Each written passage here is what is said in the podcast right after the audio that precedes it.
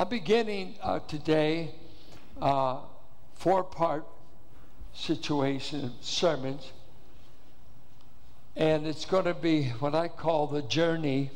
And I've selected four messages uh, over these 48 years that I'd like to uh, underscore different aspects of my journey so there'll be some testimony, a little bit more of me than you want to hear, but I want to put it in context. And uh, I call it these things I remember. And uh, I want to tell you what brought me here. I want to do the do that ultimately, but I'm going to give a summary of Romans 1 through 7. I've preached the book of Romans three times in these 48 years. Once I did it in three and a half years. I went too quick. Another time I went for 18 months. Another time for two. And if I uh, was voted in this church all over, I'd start at verse 1 and start again because you don't understand the gospel hardly unless you understand what Romans is saying. Here's what we say often. Uh, just learn 1 Corinthians 15 and that will save you. Jesus died for our sins, was buried, rose again. Uh, I have real questions about that because that just becomes a little formula. Uh, there's never been a time in my life that I didn't believe those facts. Those are the facts of the gospel. Our historical faith goes back to those historical events. Our Savior died for our sins. He was buried, he rose again. Now, I think Romans unpackages what he purchased uh, because the epistles do it. It's interesting that Romans is the first of the Pauline epistles. It wasn't the first one written. James was really the first uh, epistle written of the pastoral ones, but they put Paul right up front. Why? Probably the most important clarity given to what Christianity is in one book is the book of Romans. And so I want to explain to you uh, what this, these seven chapters of Romans have done in my life. Let me set it up this way. I was saved uh, at the age of 14 and 19. Uh, Hendricks would say, as the earth's crust was hardening. Uh, and so I was saved uh, in a little Pentecostal church that my uncle pastored on 15th and Cutting. Anybody know where 15th and Cutting is? If any Richmond folks, you know. So saved there on a Tuesday night. Uh, have no doubt about it. I know the time, I know the place. It was in the summer uh, of 58. Shortly thereafter, maybe after three months or so, I slipped and cussed a few times. Uh, I might have done something else. And so I backslid. I just threw in the towel. I thought, well, I obviously didn't get it. And I'd gone to the altar many different times to be saved. And I would last uh, till I cussed, till I got mad or, or did some sin because I was in holiness groups that uh, sin shall never enter there, you know. And, and, and if you sin before Christ comes, you're lost. Anybody grow up that way? Okay. So, didn't want to be a hypocrite. So, hell, I'll just go back. I said, I used to think that would get me to hell, but it won't. It might make you not like me, but that's the way I felt. I threw in the towel. My brother Paul on a Sunday night got me to go to a prayer meeting I did not want to go to. I told him I was backslid. I couldn't live the Christian life. Leave me alone, Paul. Why do you even want me in a prayer meeting? And I went with him with another buddy that backslid about three times a year. And so uh, I, I go to the prayer meeting and uh, something miraculous happened. I did what no one had ever told me that when I sin, I just need to confess it. I don't have to get saved again. Now, you folks around you say, well, that, that's simple. It's not simple if you don't know it. You, if you don't know it. So I didn't grow up on navigators. Our churches didn't have a bunch of teachers going on. We had evangelists, revivalists, great prayer meetings, uh, truly born again people. Uh, but there wasn't a lot of teaching, okay? A lot of rules. Uh, I mean, we made rules God never made. Anyone ever go to church like that? Uh, yeah, yeah. I mean, we're the whole, we're the holiness people, and we got the Holy Ghost and fire. You hear? These dead Baptists, they need the Holy Ghost. That's how we, that's how we grew up. Hate to be arrogant, but as dry as you are, you need the okay. That's what I grew up in. Okay. I'm saved for um, five years. Five years uh, before I ever heard the term justification. Uh, I went to a little Free Will Baptist Bible Institute that used to be in Sherwood Forest Church. Dean Moore was the president of it. He pastored Lincoln Avenue Free Will Baptist Church, and Dean was one of the finest, best, most gifted teachers I'd ever heard. I'm taking the book of Romans when I'm 19 we're using William R. Newell's book out of Moody. And uh, I'm hearing terms. I, every group, every group gets their favorite little themes. You know, Lutherans maybe, Pentecostals, Baptists. Everybody's got their little favorite. Okay. Well, I was in one set of terminology, but now I got a guy talking to me about justification. Never heard it. Election. Oh, God forbid. That's what the Baptists really believe. That can't be true. God just destroyed my free will. That can't be true. Uh, by George, my will is free. Okay. Had all that prejudice. And believe me, I was never going to be a Baptist. That would be a curse. Because we're the Holy Ghost crowd. Uh, terrible arrogance. It's wonder God didn't judge me. Well, I just thought we had it. And we did have it. We had a lot of other things. And uh, I, I grew up in that class.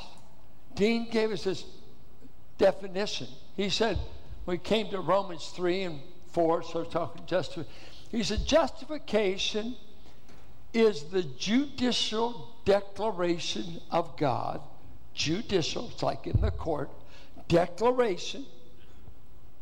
He doesn't make you sinless, but he declares the judicial declaration of God, whereby he declares a hell deserving sinner to be righteous in his sight based upon the imputed righteousness of Christ. Isn't that a mouthful? Do you know what I just said? okay, let's say the judicial act, like it's from the bench. God can declare, you said, in the eyes of this court that has found you guilty, and we'll look at that, I can now declare you to be righteous and a man to walk out of the court free. How can you do that? You have put your faith in Jesus Christ. Okay. Am I still ungodly? You absolutely are. Well, how can you declare me righteous? Is this a fiction? Or is this a fact? Well, he said, What you don't know, in heaven, we just did divine accounting. And in Greek, it would be I logizomai. I just put to your credit the complete righteousness of Christ. And at the same time, I've transferred your sins to him. I made him sin, but I'm going to make you righteous. When I when I heard that, did you get it? the judicial act of God whereby it declares a hell deserving sinner to be righteous, not because you act righteous, because he never changes your character in justification. You're still ungodly. You haven't done anything right yet. I'm going to give you credit for his righteousness. And Christ was righteous in two ways. They call it his active obedience, his passive obedience. One, he fully kept all of the law, Romans 8. What? Now God has given me credit for having kept all the law. Romans 8 3, we have kept the law in Christ. That's why the law has no more say over us. And then his passive obedience, and I have died for all the sins they've committed, all the times they've broken the law. I will die and appease the law in a satisfactory payment. So I'm going to give this believing sinner in a moment, in an act. It's not a process. Just, justification happens in a moment. Punctiliar, point of time. I would declare that you have kept every command and you have died for every offense in the person of my son. I want to give you credit for that by grace. Now, uh,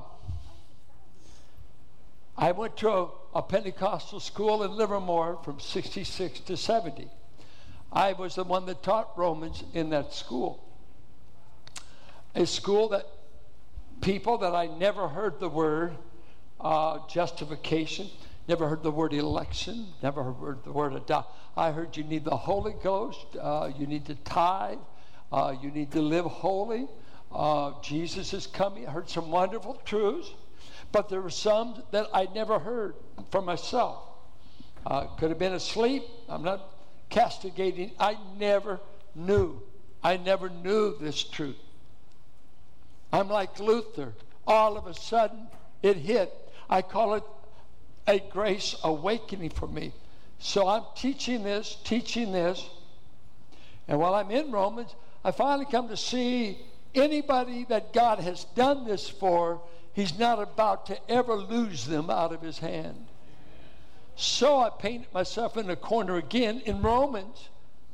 You mean this thing's forever? You mean he won't cancel the birth certificate if I sin. This is radical. That's what Baptists teach. You can't believe what they teach. They don't even have the Holy Ghost. They don't even talk in tongues. So, no, it's what the Bible teaches.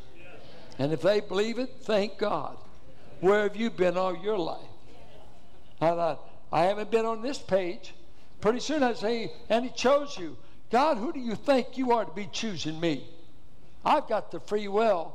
Other words, God doesn't have a free will. He can't choose who's in the family.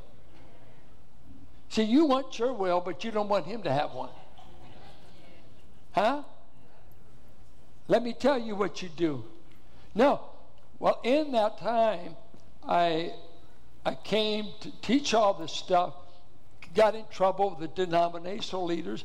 So I sent in my ordination and went to school in Fresno, come back. I started this church because I said to God at that Bible Institute, if you never show me another truth in all the Bible, but this truth, that the how you have the ability to declare a man right in your sight in a moment, in an act, who simply believes you're telling the truth. Yeah. Abraham believed God, and God gave him credit for righteousness. That's all he did. He believed. He didn't do anything, he didn't live the life. He believed. He was a moon worshiper at that time. He's a pagan. He grew up in Babylon. But he believed God when God said, I can bless you and do this.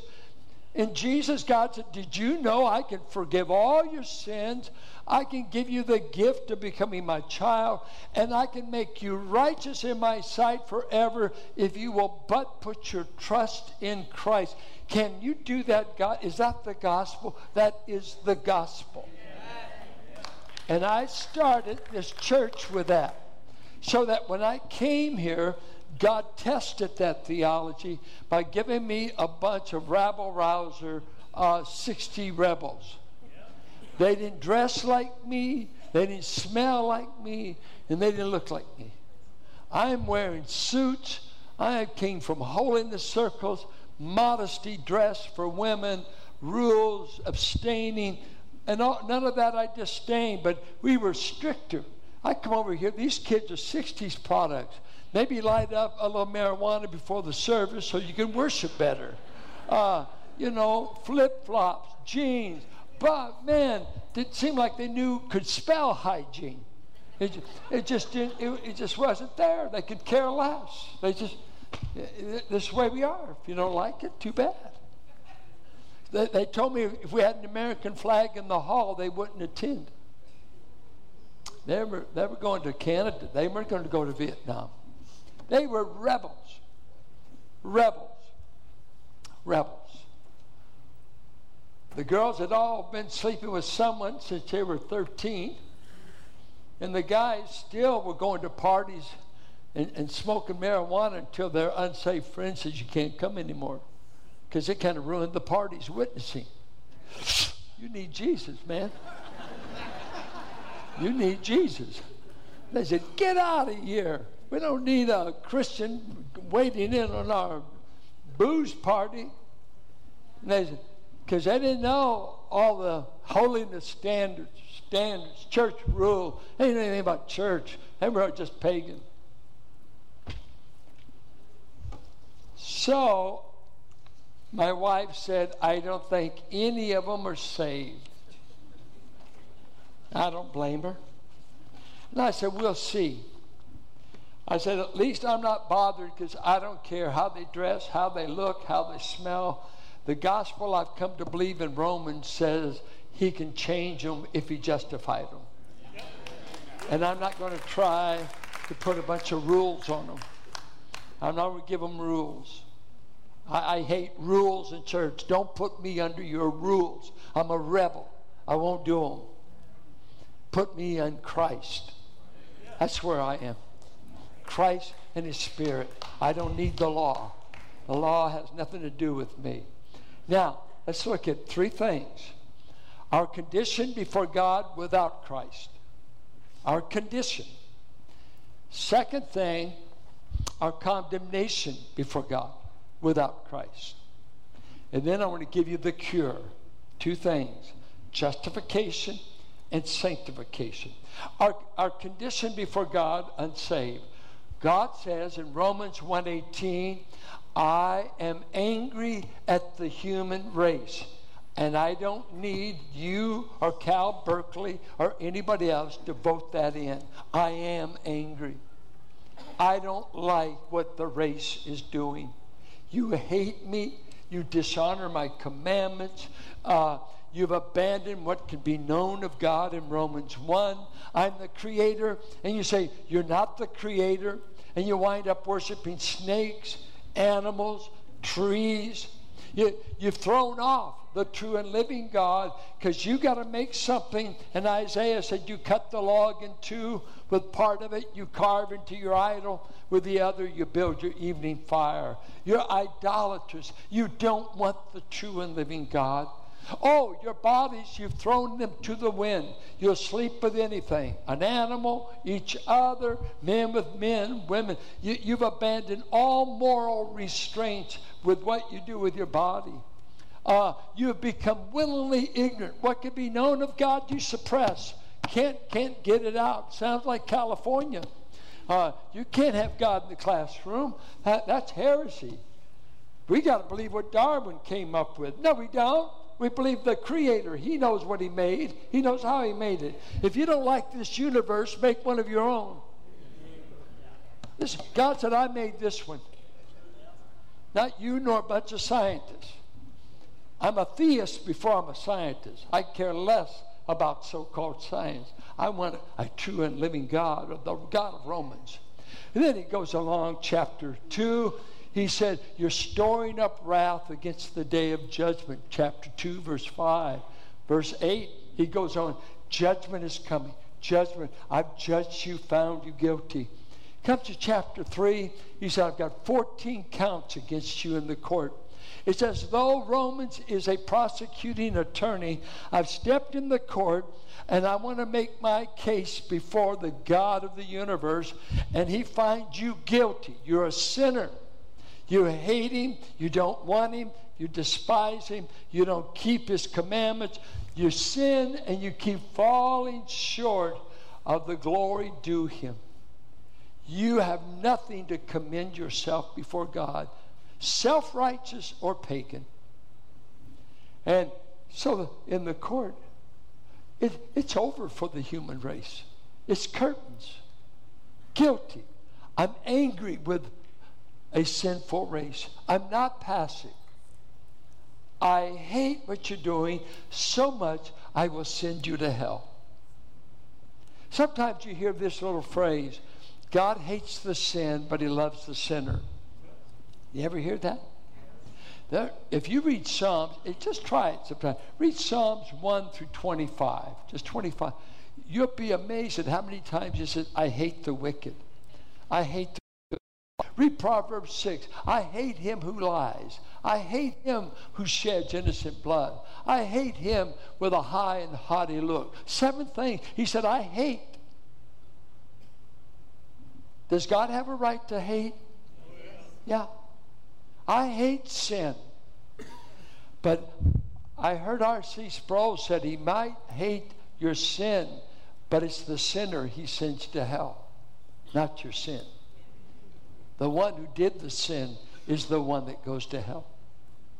So God is angry. He's still angry.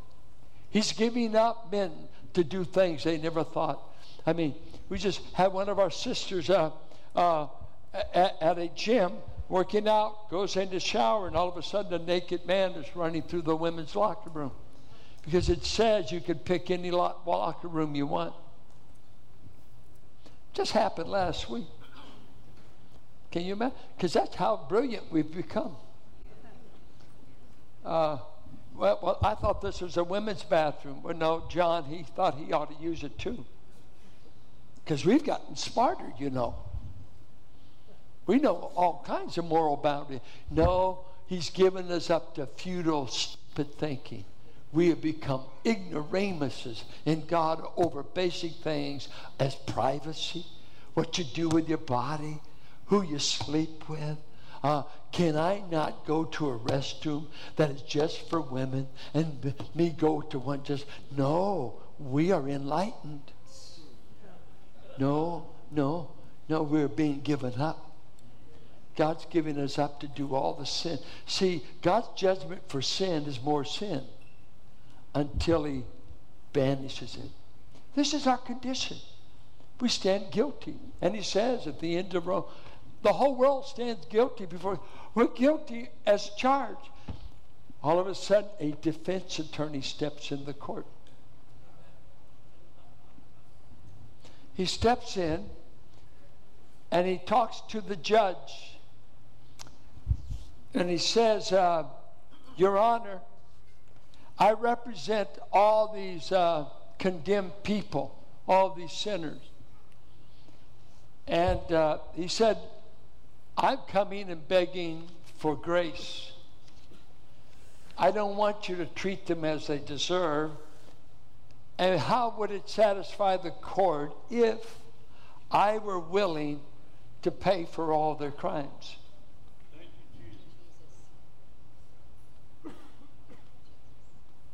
What? What did the bench hear? You want to pick up their crime.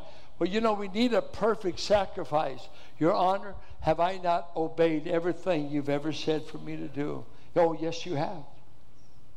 What if I'd be willing to die in their place? And have you not diminished anything you wanted to do against them? Don't hold it back when you judge me. I want to bear the full weight of the sin of every criminal this court is trying, which is the whole world. I would be willing to step in, as it were, the guillotine, the electric chair, and don't spare me because they're as bad as you say. I'm not here to defend their character. I'm not here to tell you they didn't do it. I'm not here to say they're a good old boy. I'm here to say they are as bad as you have convicted them. And as I understand, this court cannot be satisfied by the law cannot be, be satisfied by good deeds, by nice moral, by giving to charity, by being baptized, by being religious. I, I hear nothing will satisfy the court but me. And I'm here to present myself to you. Uh, by the way, Judge, I can't call you Father. Uh, would you sentence me like you intend to sentence them? And so the father agrees. And it only took six hours for someone as perfect as his son. It's so moving that when Genesis 22, Abraham was rescued from plunging the knife because there was a ram caught in the thicket but when he wrote Romans 8:34, he said, God did not spare his own son whom he freely gave. And if he freely gave his son for you, will he freely not give you all things? The night fell on him. The night fell on him. This is the gospel by which I started Valley. And I'm going to say with Paul at 1 Corinthians, I've laid a foundation Whoever builds on this foundation had better not preach any other gospel. This is our gospel. This is Paul's gospel. Don't, don't let these men ever bring someone to you that doesn't believe that gospel. This is our good news. And, mister, I don't care how righteous you think you are, you are condemned in the court. The only righteousness available to you is through faith in Jesus Christ. And He'll give you that righteousness. That's how you pick it up. Now, what's amazing is the moment He justifies you, uh, He still has an ungodly person on His hands. You remember what it said of Abraham? While he was yet ungodly, God justified him. Well, he's ungodly. Wait, that can't be. Christians are all godly. No, they're not. The moment he started with you, you were as ungodly as you could be. Well, how could I be declared righteous? You, you missed it, didn't you? He gave you another's righteousness. You walk out of the meeting, I've got a righteousness I never earned. I've got a righteousness I never, I can't, it cannot be. Uh, oh, listen, listen. You don't sing these kind of songs because they're not on K Love. But I want to hear you. I want you to hear some music that, that is ought to be eternal. Listen to this. Listen. And can it be that I should gain an entrance in the Savior's blood? Died he for me who caused his pain? For me who him to death pursued? Amazing love, how can it be that thou, my God, shouldst die for me. No condemnation now I dread. Jesus and all in him is mine. Alive in him my living head, and clothed in righteousness divine. You're clothed in righteousness, friend. You're clothed with Christ. You are clothed. But I approach the eternal throne and claim the crown Christ my own. Oh, listen to this old song. How many of you ever heard Once for All? Man, we got one elect here. Free from the law, oh happy condition. Jesus has bled, and there is remission. Cursed by the law and bruised by the fall, grace has redeemed us once for all. You hear that? Now are we free? There's no condemnation. Jesus provides a perfect salvation. Come unto me, oh, hear his sweet call. Come, and he saves us once for all. Oh, here's a song none of you have sung for 25 years, but put up with uh, Brother Noah. Listen to these words. I quote this line once in a while. But I want you to hear what Augustus Toplady said in the whole phrase. I want to pick up two lines. Not the labors of my hands can fulfill thy law's demands. Could my zeal no respite know? Could my tears forever flow? All for sin could not atone. Thou must save, and thou alone. Nothing in my hand I bring, simply to thy cross I cling. Naked, come to thee for dress, helpless, look to thee for grace. Foul, I to the fountain fly. Wash me, Savior, or I die. Anybody ever sing it? You haven't, you haven't got any songs that improve it. You can't improve it. Why don't you sing them? Pray over them. Let me tell you this. If you don't get this gospel straight, I'll tell you what happens in church life. One, you'll become a legalist. You'll make a set of rules that will up your worth and ante because you've got to keep proving to God you're worthy. So we got all this legalistic mindset uh, uh, uh, or perfectionistic. Kim and I grew up in groups, and uh, I don't know if they taught sinless perfection, but when I met Frank Griffith, he, he grew up in a sinless, per- perfect group. And he was proof it was not sinless. He'd tell you that. Uh, you know, sinless perfection. We, you can get the old nature eradicated. Well, the old nature's got nine lives, honey. It keeps coming back. You just learn to lie a lot. You still deal with sin. But you become legalistic or you get perfectionistic like these sincere believers. I'm going to maybe be ascetic. I'm going to I'm going to defeat the flesh somehow. I want to get I'm going to holiness circles will drive you batty with all the stuff they're talking that seems to give them. And, and you know, I want I want to just say, what? Why? You know what? I think I'm the most uh, wretched man at Valley, but I've got a righteousness you can't touch. I stand in another.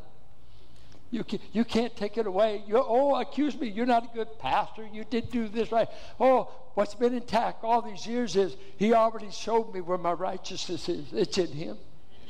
It's in him. It's not in you. If I fall in the hands of men, I don't have a chance. David said that. Don't let me fall in the hands of men. They'll vote me out in a minute. David said, Let me fall in the hands of God. There's mercy with him. You don't want to fall in the hands of people. They'll eat you up one day and spit you out the next. If I should seek to please men, I would cease to be the servant of God. Galatians 1:10. So let me tell you, you may be justified in a day. Let me tell you what he does the rest of your life. He starts working on you to teach you to be holy. And he says, This is the way I do it. I was Matt Nicosia shared a book with me on missionology, and it had a it's called the 3D Gospel. And in that book by a missionary, they said there's three basic uh, things that people look at that they would like to be saved from. In the West, they say guilt uh, is the big issue. I did the crime, I'm guilty for doing it. And so that's okay. I'm guilty. I, I want to get to a no com, com condemned place.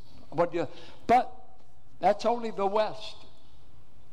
If you're from Asia, uh, Near East, you grow up in shame cultures. You grow up in cultures that if a menstrual cycle hits a woman, she's forbidden to worship for a month or maybe a week. She can't come around the synagogue, temple. What, what sin did she commit? None. If she, uh, she and her husband tried to move a dead mother from their house, they become defiled. They've got to bring an offering to get clean. Shame. You must not touch anything dead. Was it a sin? Not really. Uh, and the prodigal son, the miracle is not that his dad let him home, is that the village didn't stone him before he got to his father's arms because they had the right in the Near East to stone the boy because he had shamed the father. It, it's community, it's community shame. Uh, many uh, suicides in Japan and other cultures. If you don't make the honor roll, if you're not a straight A student, you brought shame on the family. And so many a young person commits suicide rather than to shame the. But in America, we're the John Wayne, lone, you know, Marlboro, independent American. We don't care about community. But most of the world does. And then in Africa, fear cultures and other cultures where there's demons, there's omens, uh, there's shaman, there's witchcraft. The demonic world there is haunting people all the time. Guess what? In the gospel, he saves you from guilt, shame, and fear. This is what he does for shame. God says, you know what? You're from a wicked family. The moment I justify you, I want to change your identity to a new family. I'm going to unite you with my son. I want to give you credit for his death, his burial, his resurrection, and I'm going to raise you up with him. And matter of fact, I'm going to call you a son. And then for fear, I'm going to put my Holy Spirit in you. And Romans 8 said, he has not called us again to slavery that brings fear, but He's brought us into such family intimacy. He says the family name you can use is Abba. Nothing to be afraid. Matter of fact, when you come to the throne, don't come trembling. Come with boldness. I've paid for your right to have access because you're a son all the family, the kinsman redeemer, he was the one that bought back all the family's lost inheritance. My kinsman brother called Jesus bought back everything I lost in Eden, bought back everything I lost in Adam. I want to tell you, I've been reinstated. I'm in the family. I'm an heir. I'm adopted. I am called a child and son of God. But, but, but I, but I weep this is why I started this church, why I preach. I didn't start Valley with a burden for souls. I only had a burden for the saved that were miserable. Have you ever met a miserable Christian? And, and uh, this is what this is what I felt once God illumined this grace awakening in my own heart. I felt like a man who went to the reading of the will. The rest of the family couldn't be there, they were detained. So I went to the reading of the will, and all my family are poor people. All my family are living on welfare. Uh, we're barely getting by. Old cars, no wardrobe, no savings. We're just the uh, we're the fringe. We're the poor. But I went to the reading of the will, and the will just said that everybody in my family was a millionaire because of what was in the will.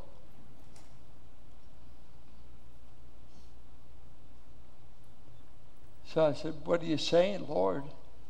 He said, Go tell the rest of the children what I left them.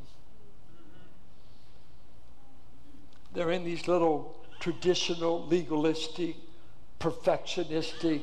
And, and if they're not a good legalist, they're always condemned. Every time they sin, they're condemned. They think they're lost. They're on probation. They never have assurance they're going to be lost any minute. So how, it's hard to evangelize people to get them miserable with you in Christianity. You're miserable. You don't know you're really saved. You don't know how long it's going to last. But come and join me. It's good while you got it. Do you hear me? No, no. I just read the will. And the will said, You're righteous because of Christ's merits. You've been adopted in his family. You've been given every spiritual blessing. You're not only an heir, you're a joint heir. You're going to spend eternity with Christ. He's giving you the Holy Spirit to help sanctify you, to control your filthy mouth, to change your dirty mind, to change your morals, to change. He will change who he justifies. The two works, though. First, I'm justified. You got to know that. If you don't know that, You're always going to be iffy. And uh, I don't know if I got I do have it by faith alone. Hear me. And Christians don't know this. They got more hang ups than you can imagine. But you hear me, you hear me, you hear me. You buy this tape and you buy all, all the tapes from the 70s and hear what I screamed every when I come to town, this man's becoming another drunk. And when I told him these truths, a saved Pentecostal boy, but defeated. Defeated. And I told him, No, you're saved. He said, He got mad at me. He said, Tell me I'm going to hell. You know how we grew up. I, am going to hell. I said, You're not. I was there the night you were saved at Central Assembly on Barrett Avenue. I saw my dad and brother carry you to the car. I know you're saved. How can you say it, Philip? I said, I could say it because Romans says it. He declared you righteous that night. Hadn't changed your character yet, but He will. He will. Could never change. Uh, we're all smokers, my family, unless I went to church. But dad grew up with Indians. They smoked and chewed it and spit it. They were smokers. Loved tobacco. David, my brother Paul started smoking at nine. My folks bought him his cigarettes. Didn't want to get them out of the gutter. You ought to have been in our house when they all lit up. hooked on hooked on tobacco. One morning, seven in the morning, he said, Well, I want to tell you, I quit smoking today. Well, I was living with him. Savannah, you know, all his Cuban cigars. I mean, our house, I couldn't invite anyone over. It was his house, but come on, treat it like it's mine. and he's smoking these cigars, and guess what?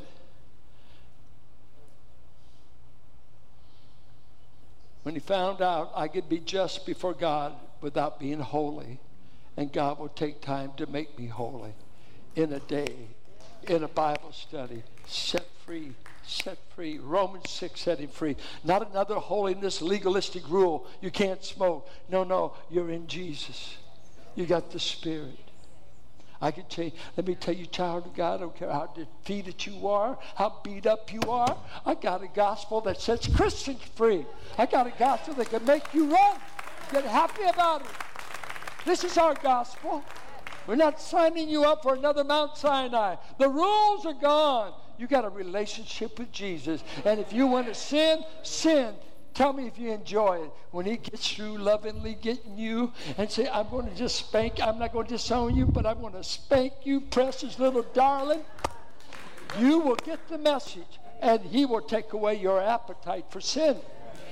I don't love what I used to love, and I love things I never loved. I love His Word. I love His people. I love doing right. Where did all that come from? A rule? No, now kneeling on 15th and Cutting in the summer of 58 in a night. In a night, not a course, not, not a course, in one event. One event. I was changed forever. And he wants every demon and he wants every foe says, You might as well leave him alone, Satan. I got him forever. He's mine. I got him forever. He's got you forever. I want to I want to do in these last four sermons, I want to go on record. Has he changed? Oh, have I changed? Don't even bring up this subject. This is what I this is why I still preach. I've been through some storms in this church. I've been in some low times, discouraged times, beat up times. When my girl was in trouble, I was beat up. My wife was in depression. I had her under doctor's care. I resigned to the elders. I was looking for a place to move. And then the elders said, You rest. And then tell us if you want to come back.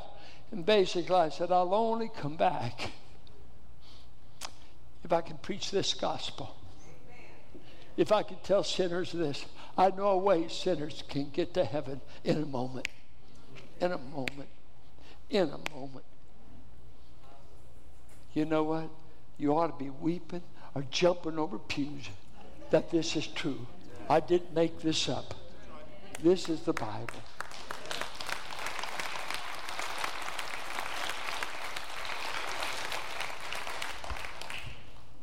Father, if there's any guilty sinner here because they're outside Christ, I pray that they would not quit trusting their good works, quit trusting whatever they may be trusting, and say, You mean just by looking to the Lamb of God I could be saved? Yes, just look at the serpent up on the pole as Moses did. John says, If you'll believe in the Son like Israel looked to that serpent, I'll save you. If there's anyone here unsaved, I pray they'll look to the Lamb of God and be saved.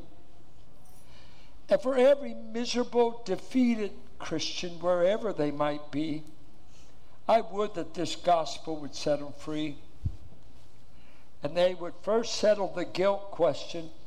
My guilt was handled at Calvary. And now a kind, loving, gracious Father who will never show me his wrath again, never, never, never. He will train me and conform me to look like his son. Someday, Jesus, we're going to look like you. Someday, every thought we have will be like you. Someday, everything we ever do will be just like you because you are patiently conforming us to the image of the Son.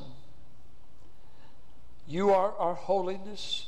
I hear 1 Corinthians 1:30, he is our sanctification, our holiness, redemption. Our righteousness is a gift righteousness. We have none of our own. Nothing in my hand to thee I bring, simply to thy cross I cling. Strengthen every beat up, condemned by the devil saint, because when we sin, the devil will be there to accuse and say, You're not really a Christian, or make us guilty about something. May everyone be set free from that condemning voice and run to the cross and say, My sins have been forever paid for. I'm free, I'm free, I'm free. We bless your name that your wrath was settled in the court at Calvary. And the de- defense attorney showed us the grace that could handle the wrath, and you paid it fully. May we not be robbed of this. May we not get caught up in church politics, church fuss budgets, uh, fuss this, color, sound, lights, all the fussy things we can get into in church life. If we lose this, we've lost Christianity. We've lost Christ. Do not let us lose Christ. I just pray you'll take us with your grace and peace as a fellow brother and sister, as you dismiss, to say, This is the greatest thing in the world. Say it by faith. Dismiss. You're dismissed. But please first say that. This is the greatest thing in the world. Amen. God bless you.